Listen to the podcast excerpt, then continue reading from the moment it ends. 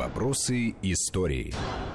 Продолжаем нашу программу в студии Вести ФМ. Армен Гаспарян, Андрей Светенко и Гия Саралидзе. Сегодня, напомню, э, мы говорим о отмене крепостного права 1861 год. Годовщина это какая? 155 лет, да? Ну, сложно. Почти круглая дата. Да. А, ну что ж, а, мы тут в перерыве договорились вернуться все-таки к крепостному праву. А, об Александре II, я думаю, мы еще поговорим. А, потому что поставили вопрос о том, все-таки он был заложник обстоятельств. Да вот сейчас и станет ясно. Вот. И, и, или, да, да. Вот э, все-таки, да, э, что такое крепостное право, к 1861 году, да, вот э, как оно Ну, э, во-первых, уже сколько это было? Если да. порядка 80% населения составляли крестьяне, то порядка 70 из По-моему, них... 57 губерний. э, Из них, да, состава- составляли владельческие крестьяне. Ну, подавляющее да? большинство. Ну, какое-то э, большинство, да, но не абсолютное. То есть это уже, так сказать, ну, немножко, там, где-то поло- больше половины населения страны. Причем, как вот уже и благодаря реформам графа Киселева в западных губерниях, вот, вот там, прибалтийских, э, на Западной Украине, там это все как Прибалтийские, Ливанская, Тифлисская и, по-моему, на национальных, Сибирь. да, на национальных окраинах, Не естественно, попадало. в княжестве финляндском и так далее. И это тоже парадокс. Ну, север. Это России. тоже парадокс. Смотрите, империя, да, у, у нее есть национальные окраины, там, значит, очень остро стоит всегда вопрос этнический, конфессиональный и прочее, но там устанавливаются порядки более свободные, демократические, либеральные. Царство польское, это какое там, там крепостного права не было. Вот.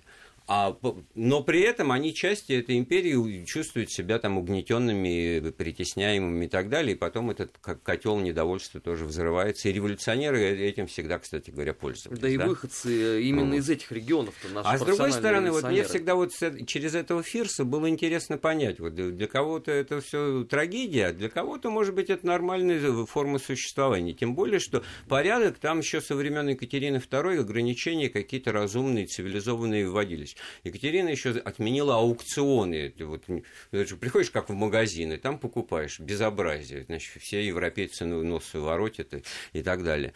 А потом запретили продавать, э, разбивая семьи. То есть, если берешь какого-то, так сказать, мужика-специалиста, каретника этого условного из чичиковских там, значит, записей, то изволь обязательно с женой, если он женат, и с детьми. Да, да, Собакевич ему подсунул. А вот когда Собакевич ему подсунул Екате- Елизавету Воробей, то тот, значит, чертыхался. Почему? Да потому что объектом налогообложения вот этих податных э, э, податей, которые платили господа за своих крепостных, были только муж, лица мужского пола. Отсюда вот это а, Ну, грандиозное неравенство. Отсюда, покупал-то мужчин, да, отсюда говоря. и стоимость вот э, девочки, значит, не- недоросли э, 5 рублей, а мужика здорового 300, то есть.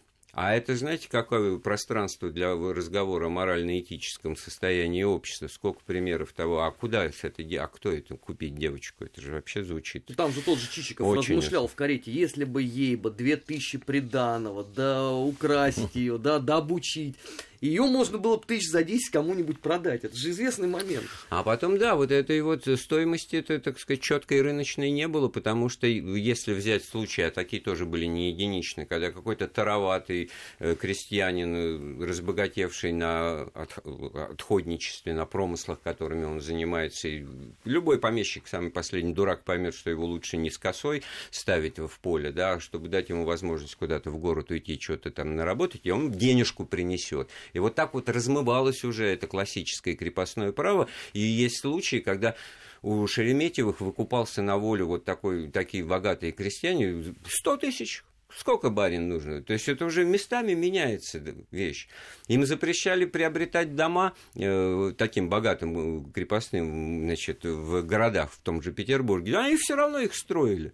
Вот во- обходя, обходя законы самостроя. Ну, в то есть, общем, по сути, на тот очень момент уже интересные нет моменты. другого выхода у государства, кроме как И проведения постоянно- вот той самой реформы, о которой много говорили, о которой много писали представители а, русской интеллигенции, о которых много спорило а, русское студенчество. Все, выхода нет. Эту историю надо закрывать. Так вот, возвращаясь к личности Александра, все-таки он заложник обстоятельства, или это действительно его, а, ну, такое э, его видение ситуации и, и действительно желание э, государства освободить вот от этого бремени и дать ему возможность развиваться. Ну, мне представляется, что он, конечно же, во-первых, продукт своего времени. Это абсолютно точно. И он прекрасно понимает, что государство находится с точки зрения э, той ситуации во внешней и внутренней политике в неком стратегическом тупике. Вот. И от проигранной войны надо каким-то образом уходить. Это наша вечная проблема. Мы всегда будем дотягивать до какой-то катастрофы. Забегая вперед, ушел. Да. Военная реформа. И до уже через и после 20 лет подъем. освободительный поход да? на Балканы, победа, отмена всех этих унизительных условий этого мирного договора парижского. Вот.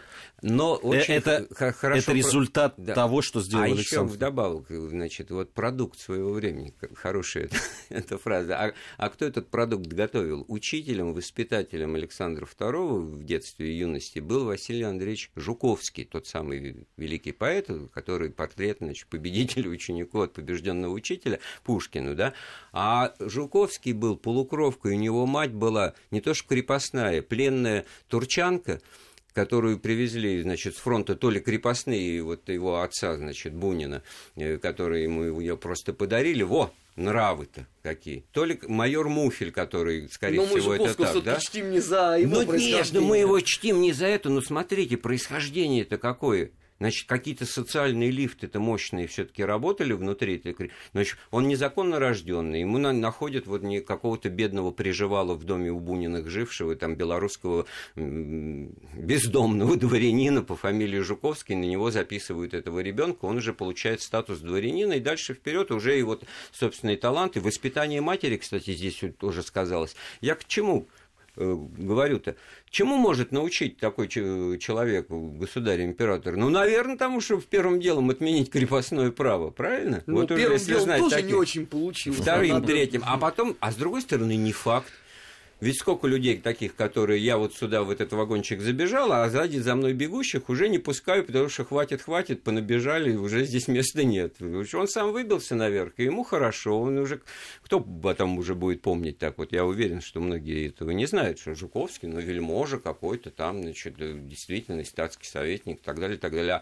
А из самых низов ну, еще... Кстати, даже... это же абсолютно естественная схема-то для Российской империи. У нас какой это процент там... выходцев военных вот, из кантонистов и... Конечно, это к тому, что, а может быть, и не стоило отменять. Какой, какая мотивация это у людей выбиться так, из грязи князя? И выбиваются-то на самом деле самые талантливые, и самые э, работоспособные. Все, все время, далее, да. Э, Андрей, э, как-то противоречите сами себе. Так все-таки все уже перезрело, или, или социальные лифты работают, да и можно выбиться, да, да и э, крестьяне себе дома так, покупают так, в Москве и в Петербурге. Абсолютно. Так же, как про любую тему из современной есть. жизни, можно, вот, которую мы знаем, все объяснять не надо, мы всегда оборотную сторону медали все укажут. А тут в истории оборотная сторона медали гаснет, ее очень редко вспоминают. Я ее просто пытаюсь обнаружить и, и говорю, что для кого-то это крепостное основное право в общем-то, было совершенно нормально и естественно. Это не рабство, это не оккупация, это не жизнь в тюрьме. Это не, ну я так понимаю, что оно естественно было для многих. То психологически, право, которое да. мы знаем сегодня, да, мы должны понимать, что это еще во многом продукт деятельности советского агитпропа, который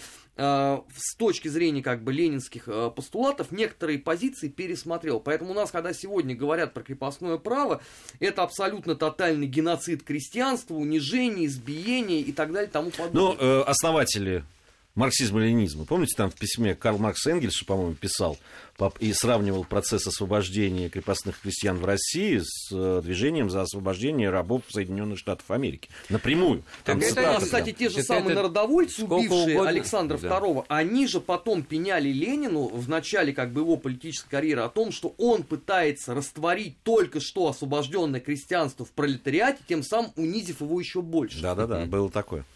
Да, потому что крестьяне получали свободу. Я-то за другое стою. Это, как мне кажется, очень актуально для состояния умов в любое время историческое, в том числе и сейчас.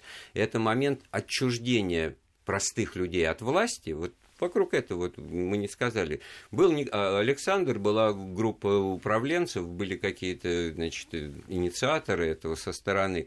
А вот сами-то участники процесса, их спрашивали, что их выясняли, как бы вы хотели. Была ли общественная дискуссия? Да не было ее. Все делалось казенно, административно, в этих кабинетах и прочее. И в ну, этом... как всегда, собственно. Конечно. Вот я, вот, хотел, я, я сижу и думаю, а что изменилось? А что изменилось, во-первых, а во-вторых, это и в что? какой по... стране? Вообще, а это что порождает? Лю- любой результат будет оценен скептически, потому что я в нем не участвовал. Меня э, корить самому себе не за что. А вы, там вот, которые раньше были все дураки, воры, и, и так далее. Вот какая удобная позиция. А от меня ничего не зависит. Аплодисменты. А что, кому ты аплодируешь? -то? Тем, что тебя обошли сплошь и рядом и, и будут обходить, и, и ты всегда всем недоволен. Ничего хорошего, кстати, для страны и для общества это не несет. Поэтому, конечно, стратегическая линия. Это надо было максимально, значит, общественный процесс э, раскрыть и дать возможность участия в нем. Вот, ну, так вот напрашивается. Ну, Чего ну, было не, не Несколько идеализировано. А, вот ни разу не получилось в истории России не, максимально вот, да потому что, да потому что, потому. Это Армен, вот почему я бы сказал, что ну, я бы и, и, и там посмотрев на историю других стран, сказал бы, что и там не всегда Нет, ну мы сейчас обсуждаем все-таки я как, понимаю, как бы наши я Палестины. Ну, ну да, это, но знаешь, я бы просто... Это вот как бы из другой оперы пример. Распространил почему, почему вы смотрите вот такие фильмы? Да потому что их снимают, а те, кто их снимают, говорят, что мы снимаем их потому, потому что их смотрят. Да, вот круг замкнулся. Да. Вот и другого ну, не дано.